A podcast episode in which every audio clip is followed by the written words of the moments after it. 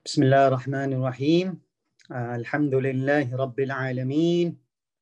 Alhamdulillahi qawiyyi sultanuh. Al-wadhihi burhanuh.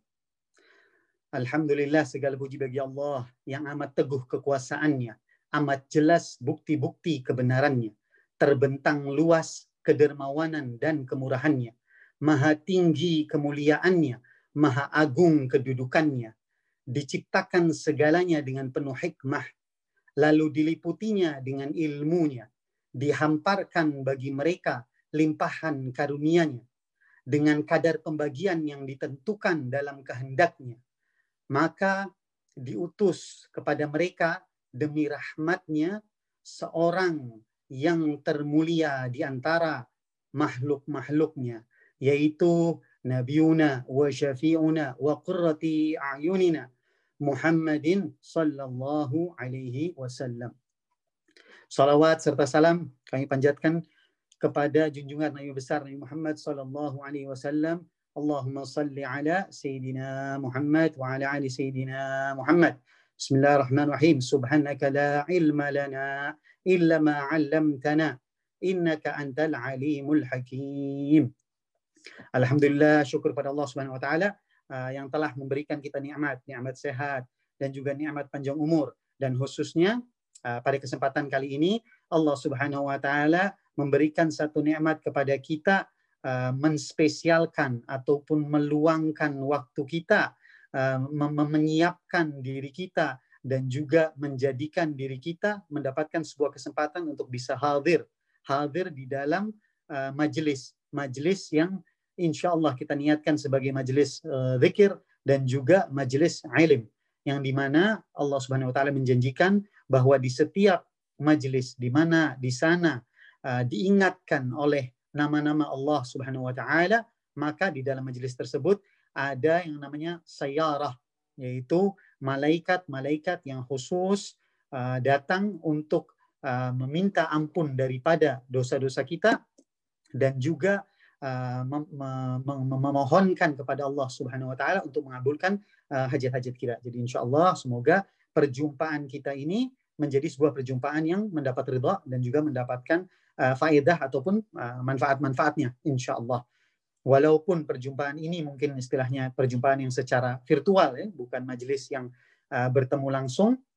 Semoga ini khususnya dalam rangka memperingati Maulid Nabi, Allah jadikan ini memiliki sebuah nilai, sebuah bukti rasa cinta kita kepada Rasulullah Sallallahu Alaihi Wasallam, bahwa cinta kita itu dibuktikan dengan usaha kita menghadiri sebuah majelis, yang mana majelis itu dikhususkan untuk memuliakan Nabi kita Nabi Muhammad Sallallahu Alaihi Wasallam. Semoga kita semua menjadi orang-orang yang mendapatkan kesempatan untuk bisa mencintai Rasulullah SAW dan juga dicintai oleh Rasulullah SAW. Insya Allah, ya, berbahagialah kita ini karena kita adalah orang-orang yang terpilih ataupun Allah Subhanahu Wa Taala pilih menjadi umatnya, umat dari Rasulullah SAW. Berbahagianya kita ini adalah karena keistimewaan dari Rasulullah Sallallahu Alaihi Wasallam. Insya Allah. Nah, pada kesempatan kali ini mungkin mungkin kalau tadi moderator menyampaikan menjelaskan, ya, mungkin saya pada kesempatan ini bukan menjelaskan tapi lebih enaknya saya bilang sharing, ya, karena saya ini bukanlah ustadz ataupun bukanlah seorang imam, saya hanyalah seseorang yang belajar dan mencoba untuk belajar. Dan pada kesempatan kali ini insya Allah kita santai dan kita saling belajar. Nanti insya Allah dari teman-teman sekalian juga bisa memberikan masukan ataupun kita bisa saling berdiskusi nanti setelah penyampaian, ya, insya Allah. Bismillahirrahmanirrahim. Insya Allah temanya ini adalah menauladani ataupun meneladani akhlak mulia dari Rasulullah SAW, ya. Kalau akhlak Rasulullah SAW itu semuanya mulia. Jadi kalau kita bilang akhlak Rasulullah SAW berarti sudah mendefinisikan bahwa itu adalah akhlak mulia dari Rasulullah SAW. Meneladani, dari kalimat meneladani ini ada setidaknya ya, minimal dua aspek yang bisa kita lakukan dalam mencapai ataupun menghidupkan sebuah keteladanan atau mencoba meneladani. Ya. Ada dua aspek. Yang pertama adalah mengikuti, yang kedua adalah mencintai. Ya. Meneladani Nabi Muhammad SAW. Nah, ini mungkin sebelumnya salah satu keindahan daripada bulan Rabiul Awal ini adalah banyaknya majelis-majelis yang membahas tentang Rasulullah SAW, dan itu semua salah satunya adalah untuk memicu kita untuk terus mengenal Rasulullah SAW dan juga untuk bersolawat. Makanya sebagian ada yang memperingati Maulid ini dengan misalnya pembacaan-pembacaan kitab Maulid ataupun pembacaan solawat seperti yang tadi dibacakan oleh Nadim ya, itu sehingga pada bulan ini kita semakin dipicu untuk memperbanyak solawat. Jadi insya Allah kami diusahakan guru-guru kita ataupun para ulama ataupun habaib mengatakan bahwa ketika disebut nama Rasulullah SAW, usahakan bagi kita semua yang hadir untuk mengucapkan solawatnya. Karena ada satu hadis mengatakan sepelit-pelitnya orang adalah yang ketika disebut nama Rasulullah SAW tidak mengucap solawat. Jadi insya Allah semoga hari ini kita bisa memperbanyak membaca solawat. Nah, kembali lagi tadi meneladani adalah ada dua aspek, yaitu mengikuti dan mencintai. Nah, meneladani tidak bisa hanya sekedar mengikuti saja. Ya, bahwa kita tahu bahwa kalau sekedar mengikuti, ini Habib Muhammad Al-Habsyi, Habib Muhammad bin Hussein ya, bin Anis Al-Habsyi mengatakan bahwa kalau seandainya mengikuti saja, orang-orang yang munafik itu juga bisa mengikuti. Bahkan ini ada satu cerita dari Habib Ali Zainal Abidin Al-Kaf. Beliau mengatakan, mungkin sudah kenal ya kalau untuk teman-teman beriman, Habib Ali Al-Kaf. Beliau mengatakan bahwa bahkan Abu Jahal itu juga menggunakan sorban seperti Rasulullah juga menggunakan sorban.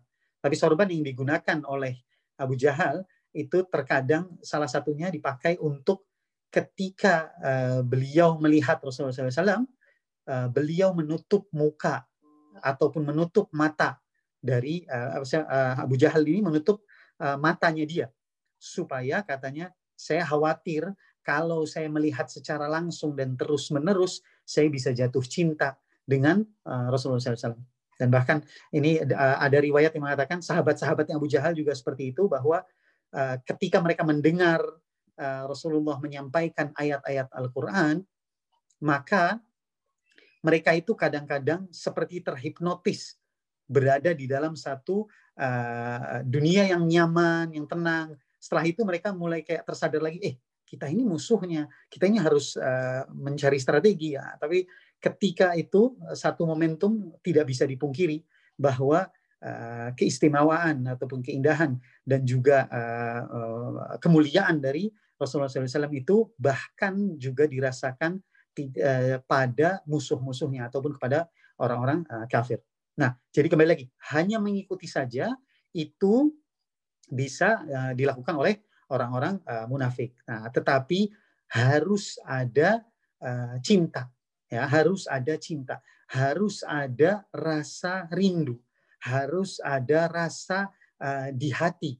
Seperti kita itu ada rasa ingin jumpa dengan Rasulullah SAW, ada rasa ingin seperti layaknya para sahabat-sahabat Nabi yang punya kesempatan untuk bisa jumpa. Ada rasa ingin, walaupun misal hanya di mimpi, tapi keinginan itu ada.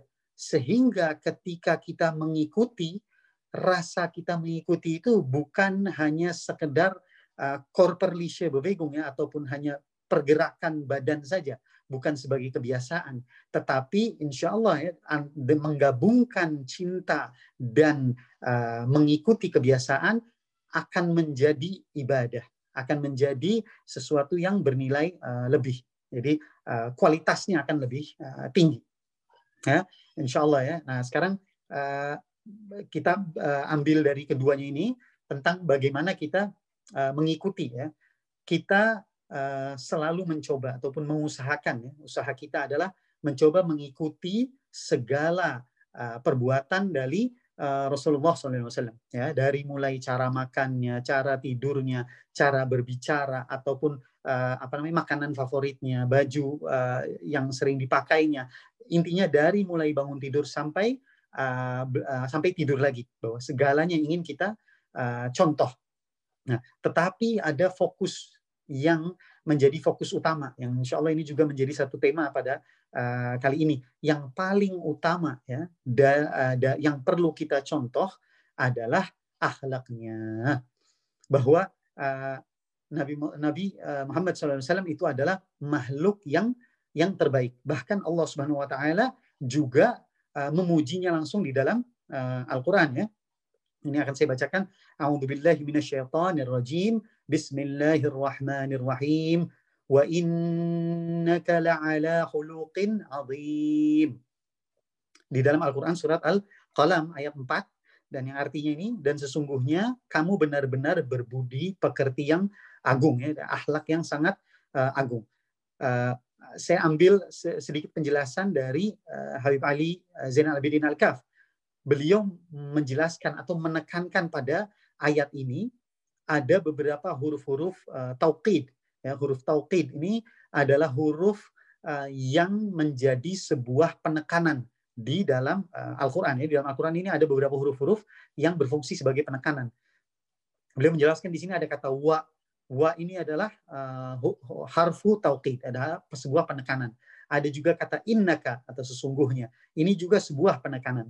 Dan yang terakhir adalah khuluqil azim. Kata azim ini adalah sebuah pujian yang munculnya dari Allah Subhanahu Wa Taala. Bayangkan pencipta ataupun sang pencipta memuji daripada ciptaannya ya, sebagai yang paling berbudi pekerti, paling agung ya. Dan selain daripada itu, hadits yang kita sangat kenal dari Rasulullah SAW, innama bu'ithu liutammima makarimal akhlaq. Jadi sesungguhnya, jadi ini juga sebuah penekanan lagi, sesungguhnya gitu kan, innama, sesungguhnya aku ini diutus untuk menyempurnakan akhlak. Sehingga kita tahu bahwa jika ingin mencontoh, yang nomor satu kita contoh ataupun yang fokus utama kita adalah mencontoh akhlak daripada Rasulullah SAW. Nah, apa itu akhlak? Saya ambil definisi akhlak dari Habib Novel Al-Idrus Solo. Beliau menjelaskan bahwa akhlak ini banyak ulama yang menjelaskan dengan berbagai macam cara penjelasan. Yang paling umum adalah tata krama, budi pekerti, ataupun perilaku mulia. Ya. Nah, Habib Novel pernah menjelaskan dengan penjelasan yang agak berbeda, dan ini yang ingin saya bawa, yaitu adalah kemampuan seseorang menanggung beban derita dari gangguan orang lain. Ya. Kemampuan seseorang menanggung beban derita dari gangguan orang lain. Nah, atau lebih ininya adalah bagaimana ketika kita diganggu, kita tetap dalam amalan-amalan yang baik. Bagaimana ketika ada gangguan datang, kita tetap berakhlak yang baik. Ini misalnya ada satu cerita cucu dari Rasulullah SAW atau buyut dari Rasulullah SAW, yaitu Sayyidina Ali Zainal Abidin bin Husain bin Ali bin Abi Thalib, ketika beliau waktu itu pernah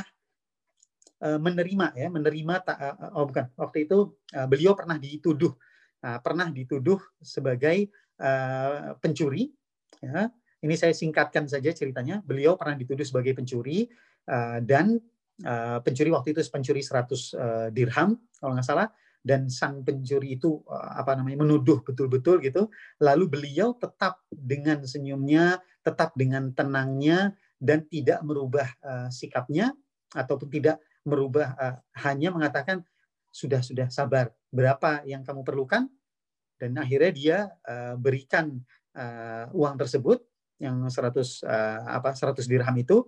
Padahal sepulangnya orang yang menuduh ini sampai di rumah, ternyata beliau itu diingatkan oleh istrinya bahwa duitnya itu yang ketinggalan. Dan akhirnya dia kembali lagi kepada Ali Zain Abidin dan ingin mengembalikan dan ingin meminta maaf.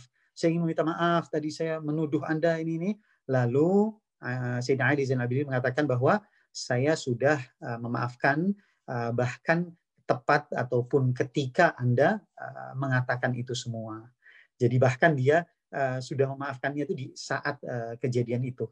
Dan pengembalian dari duit itu pun Sayyidina Ali Zain Abidin mengatakan tidak perlu dan ambil. Karena keluarga kita, kami belajar dari kaki kami, apa yang sudah kami berikan tidak kami ambil kembali. Nah ini menunjukkan bahwa kita harus menjaga akhlak kita tetap menjadi akhlak baik. Janganlah akhlak kita itu bergantung kepada respon atas akhlak orang lain. Akhlak orang lain itu milik orang lain, akhlak kita milik kita. Karena amalan yang nantinya akan dihisab itu bukan amalan-amalan orang lain, tapi amalan-amalan kita. Jadi kira-kira itu penjelasan akhlak dari Habib Novel Al-Idrus. Nah, lalu satu lagi, Sayyidatuna Aisyah radhiyallahu anha pernah mengatakan bahwa kana khuluquhul Quran, bahwa akhlak Rasulullah SAW itu adalah Al-Quran. Jadi Habib Jindan mengatakan bahwa akhlaknya Rasulullah ini sepertinya Al-Quran berjalan. Nah, insya Allah untuk menjelaskan tentang akhlak ini, saya mengambil dari kitab Syama'il Muhammadiyah karya Imam Tirmizi ataupun Imam Tirmizi. Nah, tapi tentunya tidak seluruhnya ya. Masya Allah, ini karena memang membahas tentang akhlak ataupun sifat Rasulullah SAW ini tidak akan ada habisnya. Saya hanya ambil beberapa contoh saja yang mungkin cocok buat muda-mudi ya, teman-teman pemuda. Yang pertama adalah tentang cara berbicara Rasulullah SAW dan juga cara berguraunya Rasulullah SAW. Tapi sebelum itu, sebagai tanda terima kasih kita kepada Imam Tirmizi, dan juga saya pernah sedikit mendapatkan penjelasan ini dari Ustadz Mahmud Kellner dan khususnya istrinya, yaitu Ustadzah Maryam Duhaib, yang mereka juga memberikan ijazah. Nah, saran saya kalau seandainya teman-teman ingin membaca Syama'il Muhammadiyah, baiknya dengan guru ataupun dengan talaki. Jadi ada gurunya. Karena beberapa penjelasan di hadis ini perlu ada penjelasan daripada para guru. Dan untuk yang di Bremen, karena dekat dengan Osnabrück, Ustadzah Maryam dan juga Ustadz atau Syekh Mahmud Kellner, mereka memberikan satu program paket kilat 2 hari untuk menjelaskan satu buku berikut ijazahnya. Ya, insya Allah. So, sebelumnya insya Allah kita bacakan Al-Fatihah untuk Imam Tirmizi ila hadratin Nabi Sayyidina Muhammadin Nabiyil Ummi wa alihi wasallam, wa khususan Imam Tirmizi. Al-Fatihah. أعوذ بالله من الشيطان الرجيم بسم الله الرحمن الرحيم الحمد لله رب العالمين الرحمن الرحيم مالك يوم الدين إياك نعبد وإياك نستعين اهدنا الصراط المستقيم صراط الذين أنعمت عليهم غير المغضوب عليهم ولا الضالين آمين آمين يا رب العالمين. Insya Allah. Nah, cara berbicara Rasulullah SAW. Yang pertama secara umum saya ambil dari kitab ini, ucapan beliau itu selalu padat dan selalu padat, detail, dan jelas. Tidak kurang dan tidak lebih. Tidak ada kasar dan tidak pernah merendahkan. Dan secara umum beliau lebih banyak diam dan berbicaranya itu seperlunya. Nah, ini saya kutip dari penyampaian Habib Jindan. Ya. Habib Jindan pernah cerita bahwa pada zaman, ada satu cerita tentang di zaman Rasulullah SAW ada satu tamu yang datang ke rumah Rasulullah SAW, dan tamu tersebut sayangnya memiliki akhlak yang kurang baik. Ketika itu Rasulullah SAW tidak langsung berkomentar ataupun tidak menasehati, menunggu sampai tamunya pulang, tentunya dengan senyum khasnya beliau yang sangat baik dan sangat sempurna. Dan setelah selesai itu Akhirnya Rasulullah SAW meminta sahabatnya yang dekat atau lebih dekat dengan tamu tersebut untuk menyampaikan nasihat tentang ataupun apa akhlak-akhlak yang beliau tadi kurang baik itu. Akhirnya ini menunjukkan ya, bahwa Rasulullah SAW itu tidak selamanya berbicara atau tidak selamanya menjadi orang yang harus saya yang menyampaikan. Ini saya harus yang menyampaikan nasihat. Tetapi Rasulullah SAW selalu melihat kondisi dan keadaan, bukan hanya kondisi dirinya, tapi juga kondisi orang yang sedang dinasihatinya. Nah, insya Allah tentang masalah berbicara ini, seperti kita ketahui bahwa menjaga lisan itu adalah salah satu penyebab yang akan membawa kita ke surga, atau sebaliknya salah satu penyebab terberat membuat orang menjadi masuk neraka adalah orang-orang yang tidak berhasil menjaga lisannya. Sekarang saya akan bacakan contoh hadis dari Syama'il Muhammadiyah ini. Nah, waktu itu hadis ini diriwayatkan oleh Sayyidatuna Aisyah radhiyallahu anha. Hadisnya berbunyi seperti ini, Rasulullah SAW tidak pernah berbicara seperti cara kalian berbicara yang cepat atau yang sangat cepat ini. Beliau selalu berbicara dengan jelas dan rinci sehingga orang-orang yang duduk bersama beliau dapat menghafalnya. Masya Allah, tabarakallah. Jadi penyampaiannya itu jelas dan juga rinci. Jadi mudah dihafal.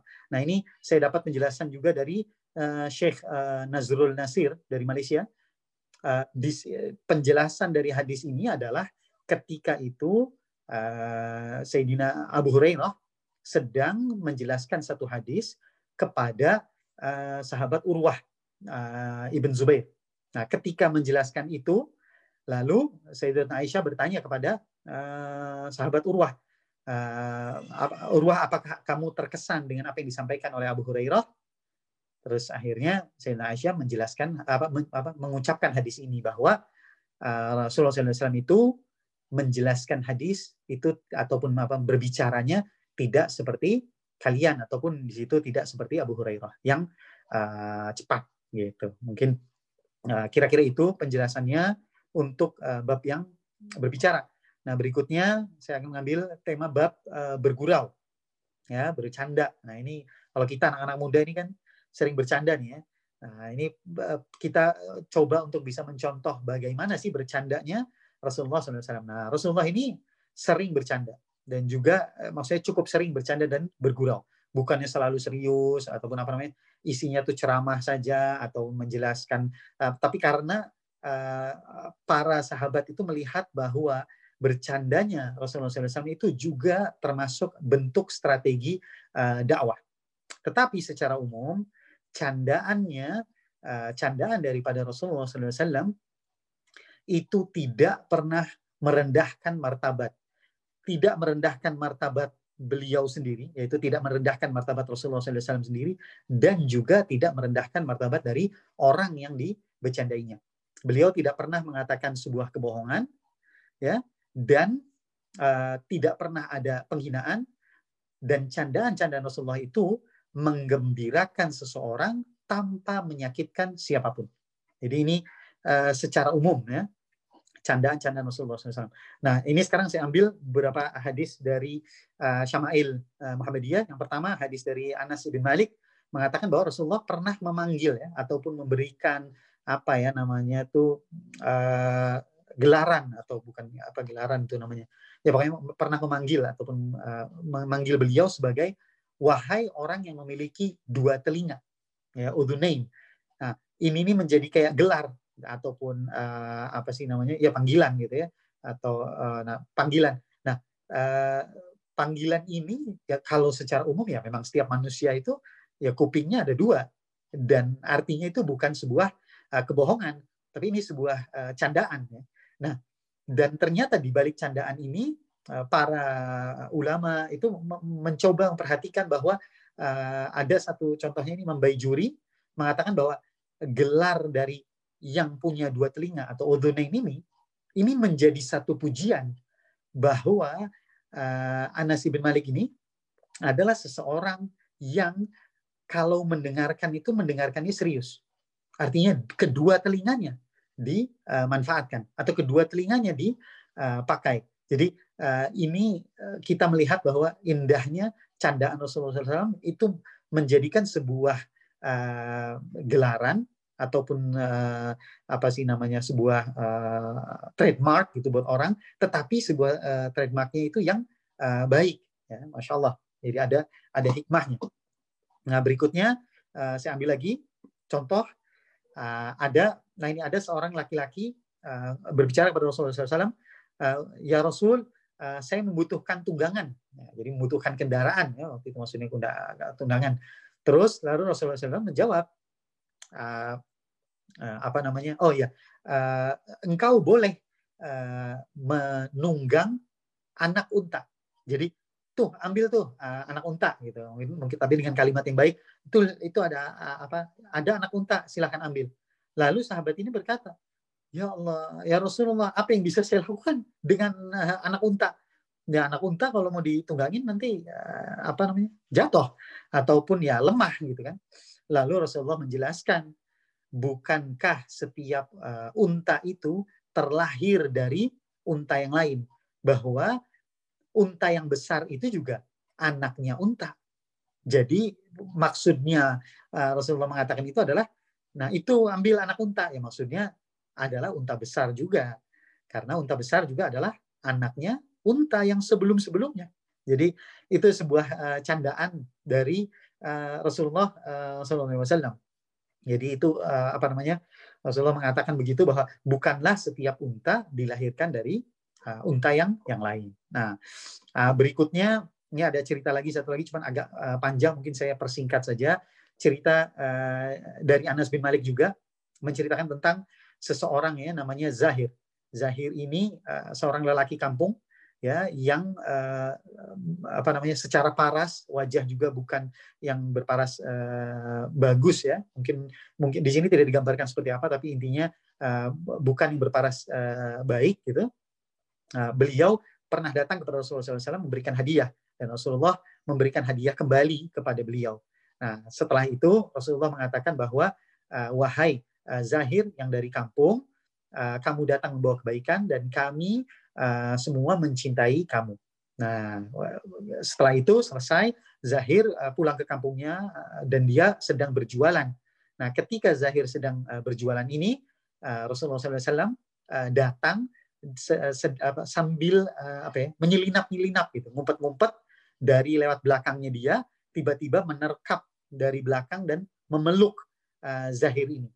Nah, ini kita bisa lihat ya, ini Rasulullah melakukan perbuatan ini untuk menunjukkan kecintaan beliau kepada Zahir, yang mana Zahir secara pribadi merasa bahwa dirinya itu tidak pantas dicintai karena wajahnya, karena dia ini orang kampung, karena mungkin dia juga bukan orang yang berada.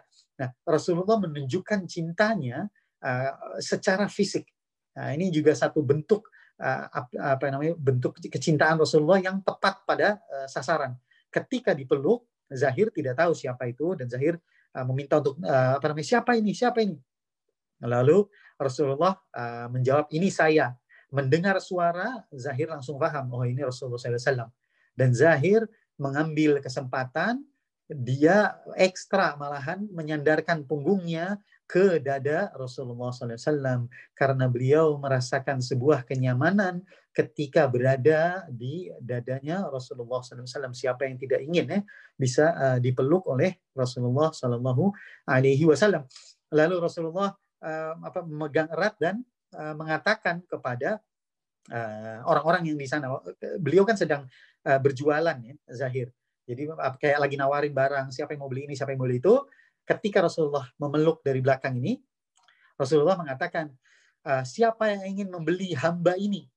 Siapa yang ingin membeli hamba ini? Nah, kita harus paham bahwa yang dimaksud hamba di sini, Rasulullah tidak berbohong, maksudnya adalah hamba Allah Subhanahu wa taala. Lalu Zahir mengatakan, ya Rasul, siapa yang akan membeli hamba ini? Saya ini tidak elok, saya ini tidak cantik, nggak ada orang yang akan membeli saya. Lalu Rasulullah SAW menjawab, orang mungkin tidak akan membeli kamu, tapi Allah Subhanahu wa Ta'ala yang akan beli kamu. Mungkin kamu tidak mahal di antara orang-orang, tapi kamu mahal di sisi Allah Subhanahu wa Ta'ala. Dan mahalnya kita di sisi Allah Subhanahu wa Ta'ala itu tergantung seberapa dekatnya kita dengan Rasulullah Sallallahu Alaihi Wasallam. Ya Allah ya Rabb, semoga kita di akhirat nanti diberi kesempatan untuk bisa berjumpa dengan zahir, bisa mendapat pelukan dari zahir seperti layaknya zahir memeluk Rasulullah Sallallahu Alaihi Wasallam, dan doa kita tentunya semoga kita berjumpa dengan Rasulullah Sallallahu Alaihi Wasallam. Dan ini saya dapat penjelasan lengkapnya juga dari Syekh yang dari dari Malaysia, Syekh Nazrul Nasir. Nah, yang terakhir mungkin ini sudah kenal dari semua teman-teman, yaitu bagaimana berguraunya Rasulullah SAW tentang terhadap nenek-nenek yang tidak masuk surga, ya, yang diriwayatkan oleh Hasan Al-Basri. Waktu itu ada nenek-nenek yang bertanya, "Ya Rasul, apakah saya nanti masuk surga?" Rasulullah menjawab dengan bercandanya, "Tidak ada nenek-nenek yang akan masuk surga." Lalu beliau langsung nangis dan juga bersedih dan juga terburu-buru meninggalkan Rasulullah. Sampai Rasulullah, padahal Rasulullah belum selesai, tapi akhirnya Rasulullah meminta sahabatnya untuk menjelaskan bahwa di surga nanti tidak ada yang tua, semua akan dibangkitkan dalam keadaan muda, termasuk beliau insya Allah akan dibangkitkan dalam keadaan yang muda. Nah, salah satu hikmah lainnya adalah bercandaan Rasulullah SAW itu selalunya tidak bertahan lama. Jadi Rasulullah segera menjelaskan. Ya, kadang-kadang kita bercanda itu sengaja dilama-lamain ataupun ditambah-tambahin ataupun diperpanjang, ya, supaya lebih menarik. Nah, tetapi kalau kita mencontoh Rasulullah SAW, bercandaannya Rasulullah dari beberapa contoh itu semuanya disegerakan dengan penjelasannya sehingga tetap dalam taraf candaan, bukan lagi sudah mengganggu hati, ya, karena bercanda itu kalau seandainya agak panjang waktunya maka hati sudah mulai masuk dan sudah menganggap itu kebenaran dan bisa jadi muncul satu kebencian dari orang yang dicandai. Jadi itu beberapa contoh yang ingin saya sampaikan tentang mengikuti, ya, mengikuti Rasulullah SAW. Ada dua tadi yang kita ambil, mengikuti cara berbicara dan juga mengikuti cara bercandanya. Nah, bagaimana dengan cinta? Tadi kan ada dua aspek, ya, minimal yang harus kita miliki. Yang pertama mengikuti Rasulullah SAW, yang kedua adalah mencintai Rasulullah SAW. Nah, mencintai Rasulullah SAW ini hukumnya wajib. Bahkan Syekh Hamzah Yusuf menjelaskannya bahwa Rasulullah SAW memiliki hak, ya, memiliki hak memiliki hak untuk atau berhak untuk dicintai, ya, disebutkan dalam hadisnya Rasulullah SAW yang mengatakan bahwa tidak sempurna iman dari salah seorang dari kalian sehingga menjadikan aku lebih ia cintai dari orang tuanya maupun dari anaknya dan juga dari seluruh manusia. Ya. Nah, ini saya mengutip sedikit dari Habib Muhammad bin Husain bin Anis Al-Habsyi. Kita ini secara umum, ya, tidak langsung terlahir mencintai Rasulullah Sallallahu Alaihi Wasallam. Karena itu cinta kita kepada Rasulullah SAW itu adalah sebuah cinta yang harus kita bangun, ya, sebuah cinta yang harus kita usahakan, ataupun bahasa sekarang mengatakannya harus ditimbulkan dengan sebuah perilaku yang proaktif, bukan dengan pasif, diam saja tiba-tiba cinta. Nggak bisa seperti itu. Nah, ini Habib Muhammad Al-Habsyi mengatakan bahwa ada dua cinta itu. Ada hub, ini kan hub, ya, hubbu tabi'i, ya, cinta karena watak atau cinta yang langsung datang, ya, langsung muncul. Yang kedua adalah hubbu akli, yaitu cinta yang muncul lewat akal ataupun dengan hasbi atau dengan usaha. Nah, cinta yang karena watak atau yang secara natural ada itu adalah misalnya cinta anak terhadap ibunya, cinta anak terhadap ayahnya. Itu secara umum, secara natural akan muncul dengan sendirinya. Nah, sedangkan cinta kita kepada Rasulullah SAW ini termasuk cinta ataupun hubu akli, yaitu harus kita usahakan, harus kita harus kita proaktif, ya. Dan beliau ataupun Habib Muhammad Al-Habsyi mengajari kita cara ataupun bagaimana cara kita mencintai Rasulullah SAW, ya. Ada tiga cara. Yang pertama itu adalah kenali, ya. Tak kenal maka tak sayang. Nah, kenali Nabi besar Muhammad Sallallahu Alaihi Wasallam. Bagaimana caranya? Kita beli buku-buku sejarah Nabi Muhammad SAW. Sejarahnya termasuk seperti ini, Syama'il. Di dalam Syama'il itu dijelaskan tanda-tanda, dijelaskan seperti korper, ya, badan Rasulullah SAW, dan juga mengenali mukjizat-mukjizatnya dan mempersering untuk kita mengulang-ulang tentang sejarah hidup Rasulullah SAW. Dan harus kita pahami bahwa mengenalnya kita kepada Rasulullah SAW itu menjadikan kita mengenali agama kita lebih sempurna. Karena agama ini datangnya bukan dari buku, ya. Maksudnya Allah Subhanahu wa Ta'ala itu tidak menurunkan Al-Quran dalam bentuk buku yang diberikan kepada Rasulullah SAW untuk dipelajarinya, sehingga buku ini yang akan terus menerus, ya, menjadi satu buku yang harus kita pelajari. Tetapi Al-Quran ataupun pendidikan agama ini masuk ataupun datangnya secara sempurna itu kepada Rasulullah SAW, baik itu dari wahyu ataupun dari perilaku-perilaku Rasulullah SAW. Itu semuanya adalah kesempurnaan daripada agama ini. Sehingga dengan kita mempelajari kisah ataupun sirah ataupun perilaku daripada Rasulullah SAW, itu langsung otomatis secara langsung kita sedang mempelajari agama ini, bahkan mempelajari agama ini secara sempurna.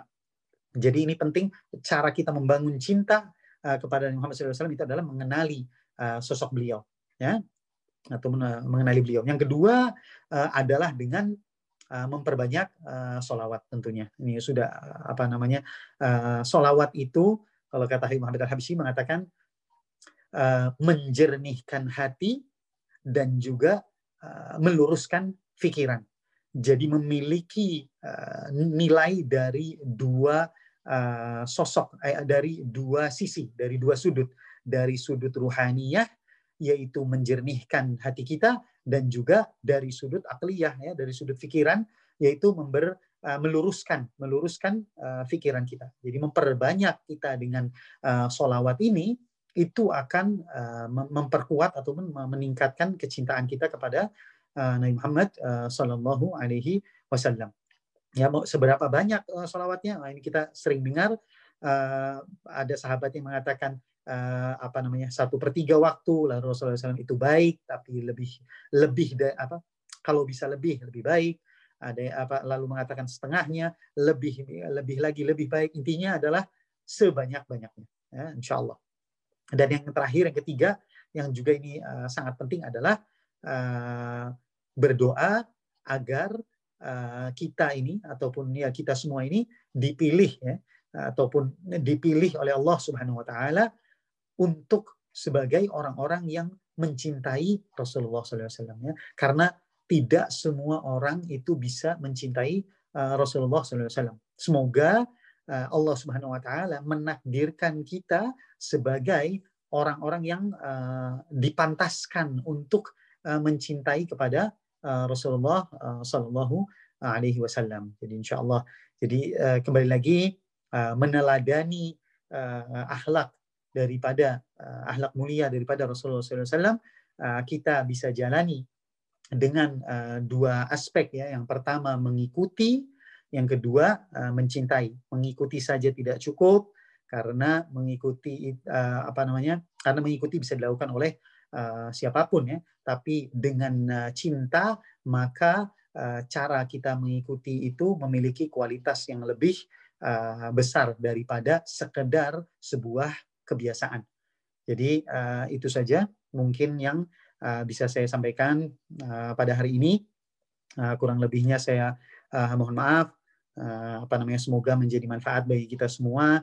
Apabila ada yang salah-salah, itu datangnya dari Allah SWT, tapi itu semua atas kesalahan dari pribadi saya, dan apabila ada yang benar, itu semua datang dari Allah SWT. Wallahu muwaffiq ila aqwamit thoriq. Wassalamualaikum warahmatullahi wabarakatuh. Monggo silahkan kalau ada yang ingin menambahkan ataupun berdiskusi ya dengan senang hati. Silahkan.